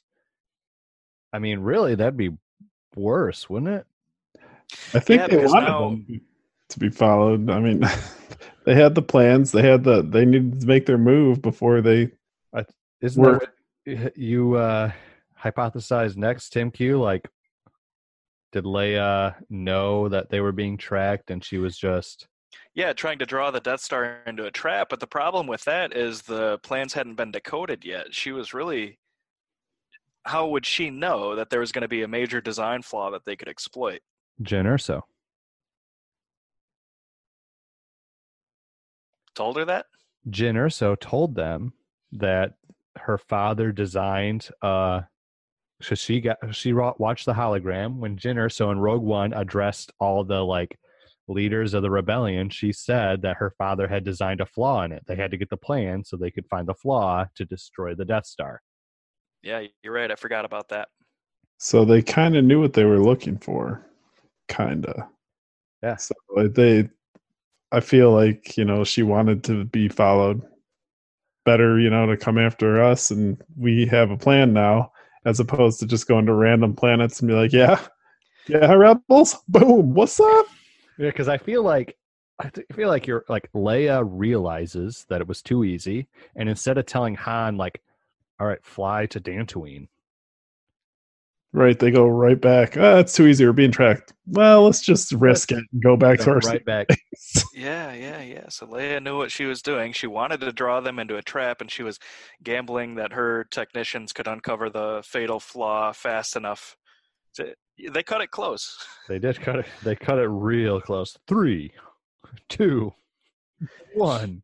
So that's, that's a Well, I mean, major that's- gamble. way more exciting than watching the countdown hit three minutes and then exploding. There's, it's like, oh wow. With I mean, Grand Moff Tarkin with his one stray hair sticking out.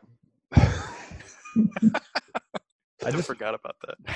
that was my biggest takeaway uh, when I got Star Wars on DVD for the first time watching A New Hope. It was like, wow, he's got this big old stray hair just sticking right out of the side of his head. They're like the yeah, most but his most epic shots. You could never see it when you were watching it on VHS. so, so there's no strategy in trying to play it conservative, get rid of the tracking thing, go to Yavin, find the flaw, then figure out where the Death Star is, and you Well, know that's that's plan plan an assault and not just try to scramble everybody once the Death Star I shows up. guess it would be. The only problem is this is like a super secret, you know, they're not shouting the Death Star's existence or its whereabouts.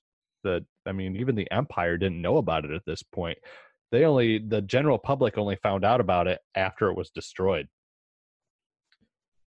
And that was just to make the rebels look like terrorists, which they kind of were, but just to throw shade at the rebels. So you think they wouldn't have been able to find it again? Right. I think it would have been harder. So you're telling me that the general population didn't know about this Death Star? They did not. No. How long was it between Alderaan and the Battle of Yavin? Um, Because I mean, I feel like a planet exploding. People probably want to know what the hell happened. Oh, that happens, I guess. misinformation. Well, the planet the planet immediately blew up. So if you're in contact with somebody on Alderaan, it goes from you being able to talk to them to radio silence. So you don't know what's going on. Right. Maybe That's why a I want how much. Uh, that's why I'm curious as to the timeline there. Like, because a planet getting blown up is unprecedented, right? Yeah. It- I as mean, far as I know, they know. wouldn't have to exp- like. It's not like they would be like, "Oh, the planet blew up. The Empire did it." It's like, what the the Alderaan's gone. But you have to Well, assume there There's nothing left. I mean, but oh, I, somebody think about it. somebody would have gone in to check it out Right, at some point. think about Right, like mm, just the Earth whole Empire with with more firepower than I've ever seen. somebody had to have been orbiting this planet of gazillions of people with some sort of satellites or something had They to have have died like instantly. So you're saying there are witnesses, Brian? Oh, well, I mean, you got to think there are planes. It's a major planet. There are planes coming in all the time. There are planes leaving all the time. There has to be somebody who just barely Right. escaped and was like, Right. "What was that?" Yeah.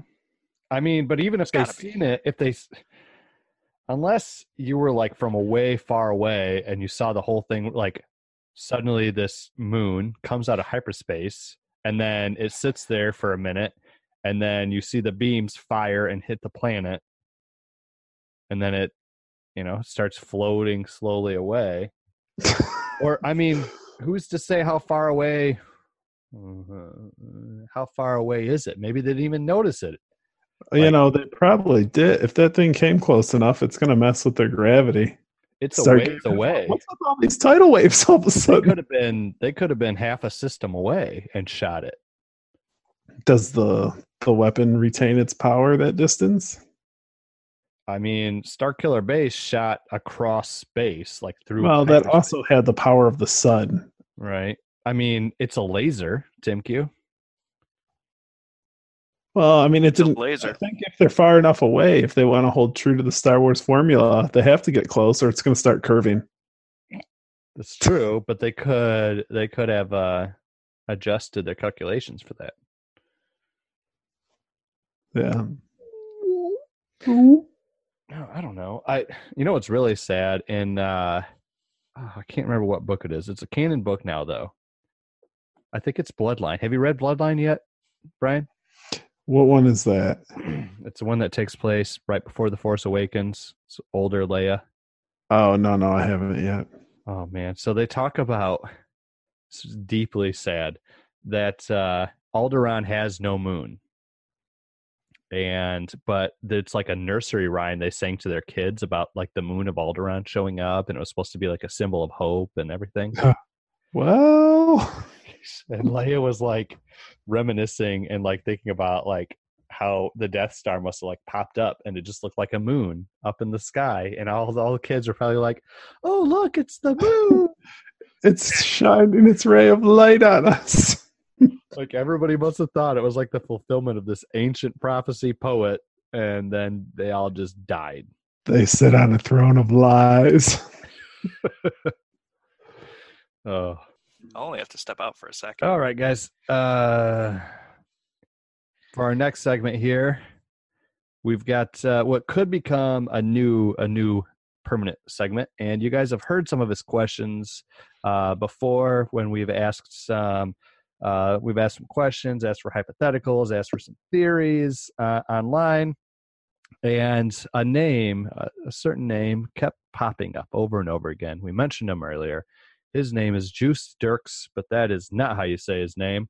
Um, so I, I reached out to him and said, "Hey, man, you know, every time we post something, you come up with some great insight. Uh, we'd love to have you uh, throw us some more, some more, some more thoughts our way." And he said, "Awesome, let's do it." And uh, so he supplied us with uh, several, several voicemails, and here's our here's our first one.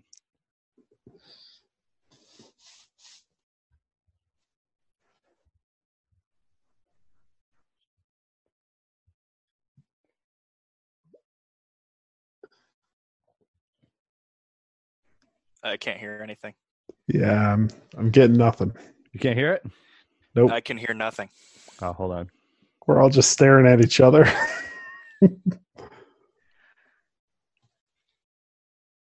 Hold on, I got to restart it now. yeah, I see that you don't have the sharing audio. Yeah.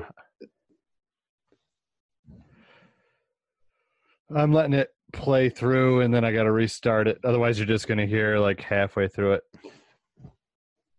No.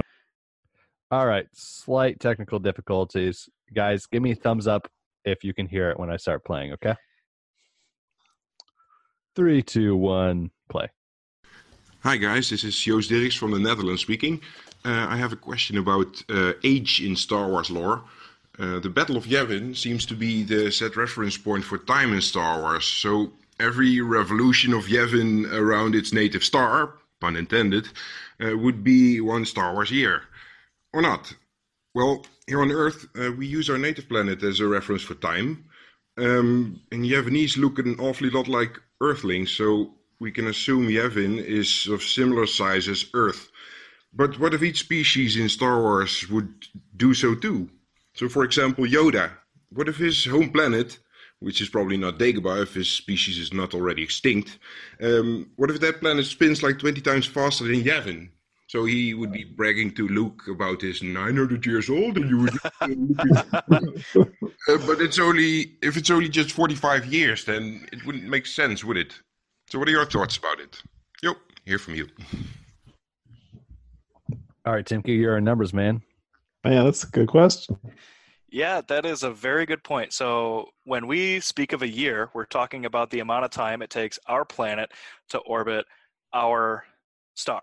So if Yoda's saying, you know, it has taken my home world 900 revolutions to, for me to reach my current age, like, well, the amount of time that that is in a realistic sense really depends on the celestial mechanics of the planet Yoda's from. But um, it, Yost also brought up the point that um, there's sort of a standard already in place where the current year is measured in the number of years since the Battle of Yavin or before the Battle of Yavin. So there are galactic standards that are already set, and I think there's a galactic standard time, Oh, Right, there at would least- have to be. at least for I know there's galactic standard weeks, so like it's talked about in some of the uh in some of the canon books now. Uh, that Leia's like, oh well, uh, a week on this planet, but the galactic standard week is this. So do they just take the average of all the planets and just make that a year? Yes. Space. So if you if you look at a week on a particular planet, so presumably that would be seven days. But now we're talking about something completely different because a day is the amount of time it takes for a planet to spin around on its axis. So on Earth, that takes 24 hours, right? But if you look at Mercury in our own solar system, a day on Mercury is actually longer than a year on Mercury. what? I think I think the same is true for Venus. So Mercury spins so slowly on its axis that it takes longer for a day to occur than for that planet to actually go all the way around the sun and return to its starting point in the solar system. Will it ever So- go away? yeah, so so like a week on Mercury would be a very very long time. So it doesn't make sense to start using the words like days, weeks, years, um, unless you're referring to some galaxy-wide standard. Here we go. Wikipedia.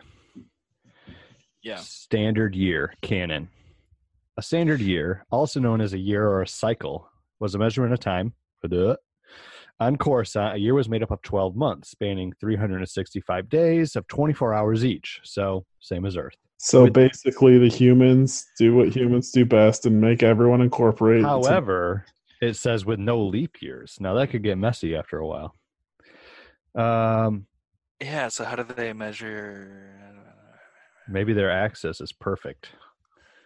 Yeah, So the reason we have leap years is because it Or takes like 300 and it take that's unlikely. Um, anyway, so it takes like impossible. 365 and a quarter days roughly for our planet to orbit the sun and so if we didn't have leap year then our seasons would shift like sometimes january would be in the summer and it would just kind of cycle around over Why the don't we do of this? I centuries could have a Anyway. summer birthday. yeah, the the other thing Joost brought up was um, the the natives of Yavin. Yavin, Um, Do we know what they look like? So there were humans on Yavin on the base, but I, I thought those guys were probably Well, immigrants who were setting up shop. Poe Dameron's home planet is Yavin 4. So h- how far back to his ancestors go? Like where where does the don't know. human species come from? Is that established in, No, I don't in the Star so. Wars universe? That's that's that's what I'm wondering. Yeah, yeah. I don't know. I don't know the answer to that. Um, I'll continue reading this because it kind of goes into what Joost is saying. The galaxy used a standardized dating system based off the galactic capital Coruscant. By the time of the New Republic, the galactic calendar would use the Battle of Yavin as the epicenter on which to date years. On certain planets, including Lothal, which is from uh, Star Wars Rebels, a year was divided into four seasons spring, summer, autumn, and winter, characterized by specific meteorological or climatic conditions. So essentially, if they didn't have the leap year, they would just switch it due to just their climatic, meteorological, climatic conditions. So basically, if it's anything like Michigan, you'd just be screwed and would never know. Like years could be like three days, they could be, you know, 15 months. Um, the planet Lothal is based on a yearly calendar on a system known to Lothal years. A being's age was usually expressed in years. The passage of thousand years was referred to as a millennium. Well, okay, so it does and doesn't answer Joost's questions. So colloquially, like you use the word year a lot in that explanation. Does that always refer to a galactic standard year? I guess so. A sta- it says at the top a standard year, uh, in parentheses SY, also known simply as a year or a cycle, was a measurement of time. Oh yes, Okay, so anytime after that, when you say year, we're talking galactic standard year. yep. Which we know was made up of twelve months, three hundred sixty-five days, twenty-four hours each. Well, that's all circular until you establish a definition for one of those units of time. Right. Which is the, right, which is one cycle around the sun, which evidently, who knows? so one right, year, because we don't know how. Okay, so 24 hours, but do we know that an hour is 60 minutes, comprised of 60 seconds, and a second is well, th- those are all definitions, right? So Exactly. You have to establish one of those. You have to define something in order for all the other definitions to make sense. Right, Like, tell me how Pablo long a second Hidalgo. is, and then A parsec. right, Pablo Hidalgo? Because all we get is 365 days, which are 24 hours each. But they okay, hold on. I'm clicking on standard hour. A standard hour, also referred to simply as an hour, was a unit of measurement of time used in many parts of the galaxy immediately after the destruction of Alderaan. Han Solo, who did not know the planet's obliteration, calculated and estimated time arrival of the ship to Alderaan in terms of hours, reckoning the ETA was about. Okay, so it still doesn't tell us how long an hour was. So, uh, yeah, you you could be onto something. It's it's- so yeah. So here's my point. Like, oh, okay, um, a day is 24 hours, but an hour is one 24th of a day. Like, okay, Right. you haven't told me how long either of those things are. It's all circular. Right. You have to define how long one of those units of measurement is before any of it becomes meaningful. Hmm, so there you go, Joost. It's it's it's a plot hole. So, do they We're define a year to be the amount of time it takes Coruscant to orbit its planet? Yes. Okay, then it all makes sense. But you have to have a precise definition for one of those units first. Okay, guys, we got one more question from Joost. I like it so much. We got to play two. Here we go. Hi Josh, this is Joost from the Netherlands again with the next Star Wars question. This question is about Wampas. Um, at the beginning of The Empire Strikes Back, we see uh, Luke being attacked by a Wampa and he's brought to a cave. And then there he wakes up with his feet just frozen in the ceiling. And I wonder, how did the Wampa actually attach him to the ceiling? I mean, on the ceiling. Saliva. Something. How how did he just uh, made sure that uh, Luke's feet were just in the ice? I I'm not sure. I can't figure it out. Just give me your thoughts. Thanks. Bye.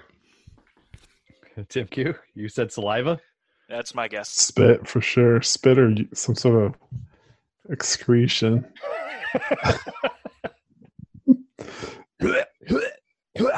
I mean, uh, do we know if uh, are there any kind of animals that like hack up loogies on anything and try to encase them in it? I don't know. Is that your guess, Brian? You think uh you think hacking up a loogie? or something. Maybe pissed on his feet and stuck him up. We don't know what wampas are savages. All right. So, but the ice is like whitish or clear. So, It's like fresh ice or newly made. Maybe he's got a stream or something. Who knows? yeah. He's got to have a source of water to survive. So who's to say he just didn't stick his feet in a bucket of water and just hold them up to the ceiling for a minute? Because it's it's cold enough It's to where he's gonna freeze pretty pretty quick. Yeah, I mean, so theoretically, he has a source, like you said, he's got to have a source of water. So it's probably a running, you know, some running water, maybe deep in that cave or something. Yeah, I didn't see him like boiling ice on a stovetop or anything. so Because how long can you survive off eating like ice? I guess it's different for wampas, probably. yeah, I mean I don't really know the anatomy of a wampa, but As a human, I wonder how long you can survive off eating. Uh, all living snow. things need water. Okay, well, the planet is full of Hoth is a snow planet, so it's full of snow, but it takes so many calories and like heat and energy to melt to keep your body temperature up, to melt the ice, to turn it into water. At a certain point, you're not going to be able to continue to melt the ice into water. You're going to just you're going to be like a used up battery. So, I say he's got a stream in his cave. so he's Final got answer. so he's got a stream. He just like makes some slushy out of it, like a Slurpee, and then just maybe Well, I mean, they, the swampas, swampas are native to Hoth. They know what they're doing. They know how to survive. And you know, tauntauns aren't those native to Hoth as well? Or tauntaun. yeah, No, no, they're not because No. They said they were trying to adapt them to the, the So then climate or something. They're what do wampas eat? What what else is on Hoth other, besides killer yetis? other wampas. There, there's got to be a way. Like they obviously it knew what it was doing. So whatever its food source is, it probably you know doesn't eat it right away. It'll trap it and just stick it on ice so it can't move and What if it's not ice? Well, stick it on its frozen looks like semen. or whatever. I mean, I don't. Oh, I played that. I played Joost's uh, message for Hannah. That's the first place our heads went, and I was like, I guarantee you that's going to come up. I'm glad I obliged. Yeah, so yeah, I mean, just like spiders will like hang their prey. Maybe it, Right. for all we know, maybe wampas create some sort of uh, adapting to the climate. They could be able to like hack up super cold loogies that freeze almost instantly. Yeah. I mean, who knows? But if my most educated guess would be he's got a source of water really nearby somehow. You know, it obviously doesn't take long to freeze in that super cold environment, and you know, just dips its legs in, stuck him on the wall. There you go, Joost. I hope that answers your question.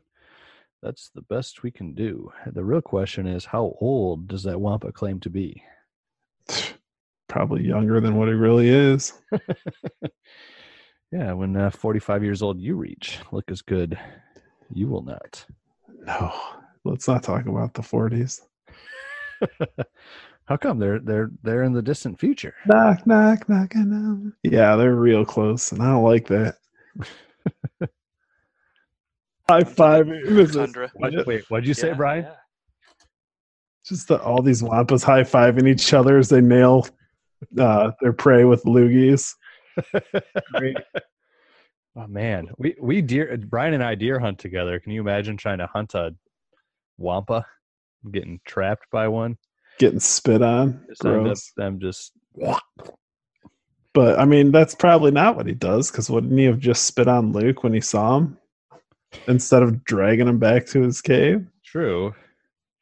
That Wampa was pretty successful, though. There were a lot of bones in that cave. Yeah. Well, yeah. Well, I mean, maybe that's just how he traps. Uh, that's how they hang him up. I mean, when a spider, eh, Spider hunts at his own home. a spider hunts at his own home, so, but then it like wraps them up. But Now, alligators, though, I mean, they kill the prey ahead of time, but then um, sometimes they stash them in a place and like let them get nice and Ferment. goopy for a while, and then and then go back and eat it. Um, so there Delicious.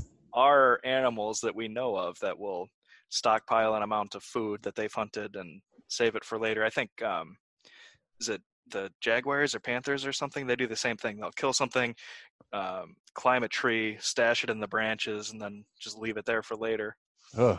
Well, I mean, it's kind of like a meat hanger in there, though. It's not like Luke's going to ferment. He's just going to freeze. Maybe he likes popsicles.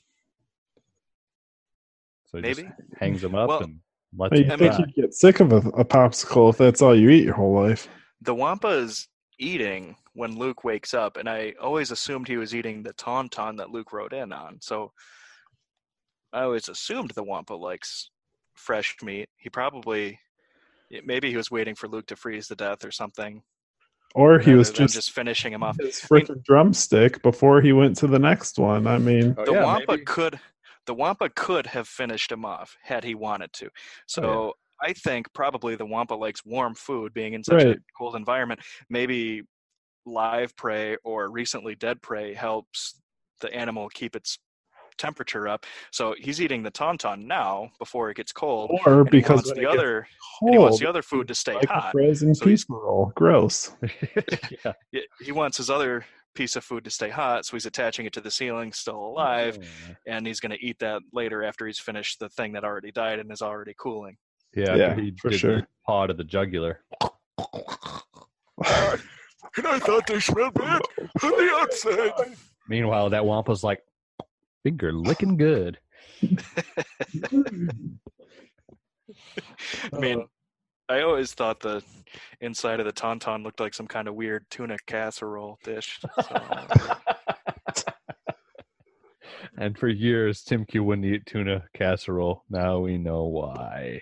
Just like he won't go eat at Roma's Pizza. Roma, Roma, ma, ga, ga, ooh la la. What Roma pizza? Well, so I guess There's a whole song about it. I guess that's our our, our answer, Joost. Uh, man, uh, probably saliva, or Brian suggested semen. So Of course he would. How dare you, Josh? Don't, don't come at me like that. uh, we're not saying that you did. We're saying the Wampa did. Um,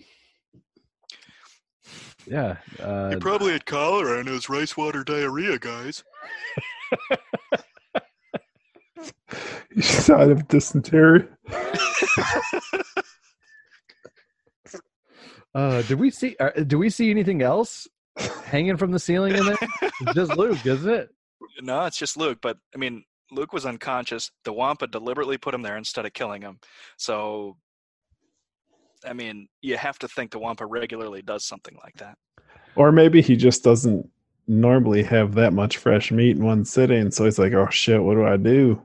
Yeah. I don't want him dead yet because I'm working on this freaking chicken leg. I want my meat fresh, but who knows? Yeah, I, I like what you're saying there. He probably needs to.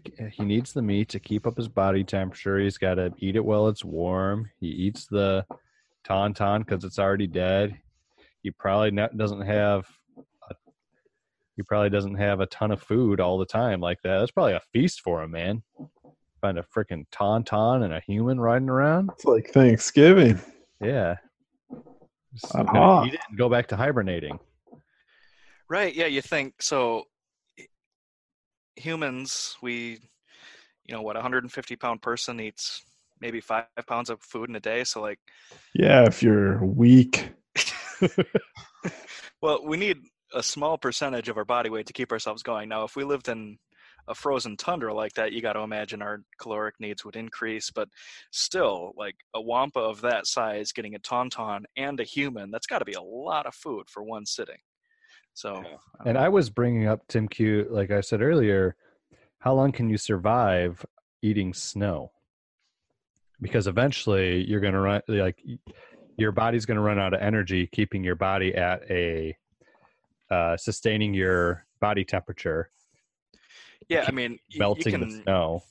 you can try to stay hydrated that way, but you're gonna need food. That As a gives you no lifestyle. calories. Well, I'm Yeah. saying you're going to need water, though, right? You can't just survive on snow forever. as your only source of water. Yeah. I think you could if you had enough food. Mm. I don't know. I'm no doctor, but Like, that's my guess. I think it's true because I've survived my entire life with my only source of water being beer, and I eat food. It's good. Frozen beer, even. Frozen beer, beer slushies. Yes. Yum. Yeah, we've all been there. Have we? Oh man. I just assumed. I mean, that's my breakfast of choice. Let me look this up. Can you survive on snow? So, for the sake of argument, we're assuming an infinite supply of food, but your only water is frozen, right? right. Okay.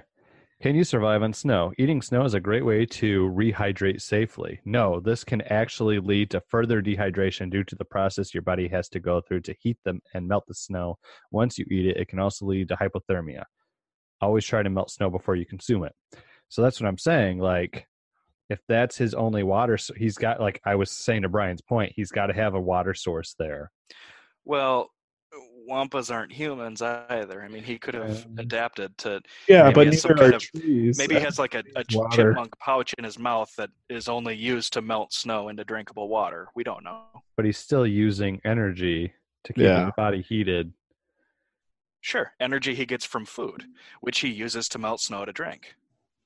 Okay. So either so Joost, either he has a running source of water, he jizzes, he pees, he has a pouch in his mouth in which he can melt snow and or beer and then just loogie. Well, I mean, he has these horns on his head. Maybe they're like camel humps, and they Okay. You're saying the jizz, he's horny, I get it. Oh, wait, what? No, he's got horns on his head, and Right. maybe they serve a purpose like camel humps in that they store water. Oh. Or Luke's maybe, boots were pretty deep in the ceiling. There has to be a, some kind of liquid water that was applied yeah. to to get him that far stuck. So as opposed to a solid water, we're we're talking. I think you're right with the liquid water. That's what I'm saying. yeah. I mean, he's got plenty of solid water all around him. Problem is getting the solid Luke's feet into the solid Maybe ice. Just took Luke and freaking shoved him up there as Yeah, hard has- as possible. His ankles are so broken. That's why he crawls away from the cave. But the bacta tank fixes it all. Yeah, which would explain his stumbling just the whole time. just running Ben!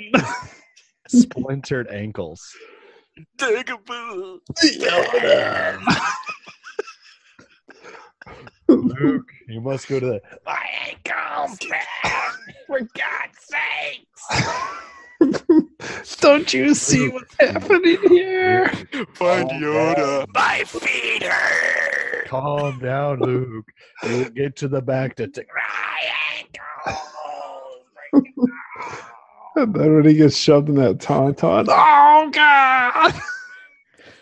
My feet had gone numb by now, which was a relief, but they're warming up enough for me to feel pain again. Han, Oh. Han just has no idea that his his face is busted open. He's you know he's he's freezing to death. But Han has no idea his worst ailment is his ankle, so he just drags him ankle first to the tauntaun. And he's like shoving them in there, like ah. Yeah, Han thought he was smelling the tauntaun awful, but actually, he just it looks was green. Luke's gangrenous feet that he was smelling. I thought they smelled bad No, on the probably outside. if Luke didn't crap his pants when the Wampa showed up, or when he woke up hanging upside down from the Wampa's cave, A force poop. then he definitely crapped his pants when Han was dragging him feet ankle first into the wa- into. Why am I alive? I should have picked up those power converters. Ow. Oh, Owen was right. Tosche Station. Oh, all right, guys. With that, it is now Friday, August 23rd. There are now 118 days left until the Rise of Skywalker. We'll probably be talking to you within the next couple days because we know it is D23. Today, we should have some news about The Mandalorian and possibly Kenobi. Uh, Brian, there anywhere the good people can reach you? Oh, on the face boob.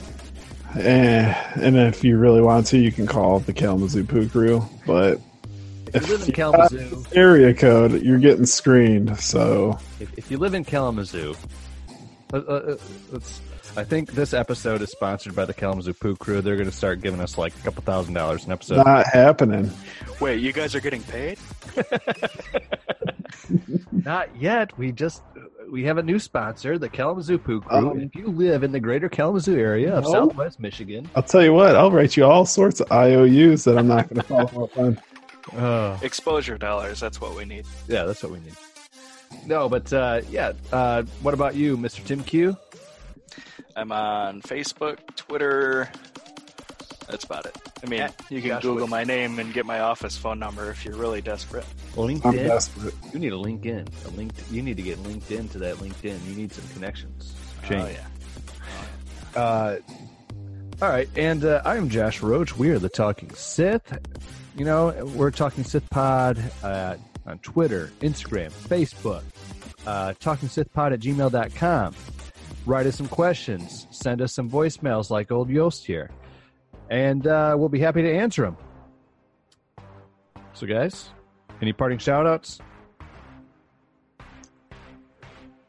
Josh Tim Q. You're shouting out to me. I'm here. Yeah, there you are. I'm Okay. also going to shout out to Josh Tim Q. Well, I want to say hi to my mom because I know she's listening. Does she listen? Does Colleen listen? Of course. Did she call Told her. you out? Did, did she call you out? I, for I'm calling her a going to go virgin? ahead and call Josh a liar to his face. Did she call you out for calling her a virgin? I did that. oh my god. I did. Yeah, you said you'd fight He's anybody. never had sex. other Nope. Even though she's got what four kids, she's never had sex once. Hey, I'll see I'll her. On, anyone. I'll see her on Saturday. I'll play it for her. That sounds like something I'd say. I just don't remember. Like, see, I've been drinking too much beer because I have no short-term memory, and I lost my long-term memory. I'm just kind of like living in the moment. Oh boy. So Oh, on that note, we are the alcoholic. I mean, the talking Sith. And uh, may that uh, may that force be with you. And also with you. God bless us, everyone. Good.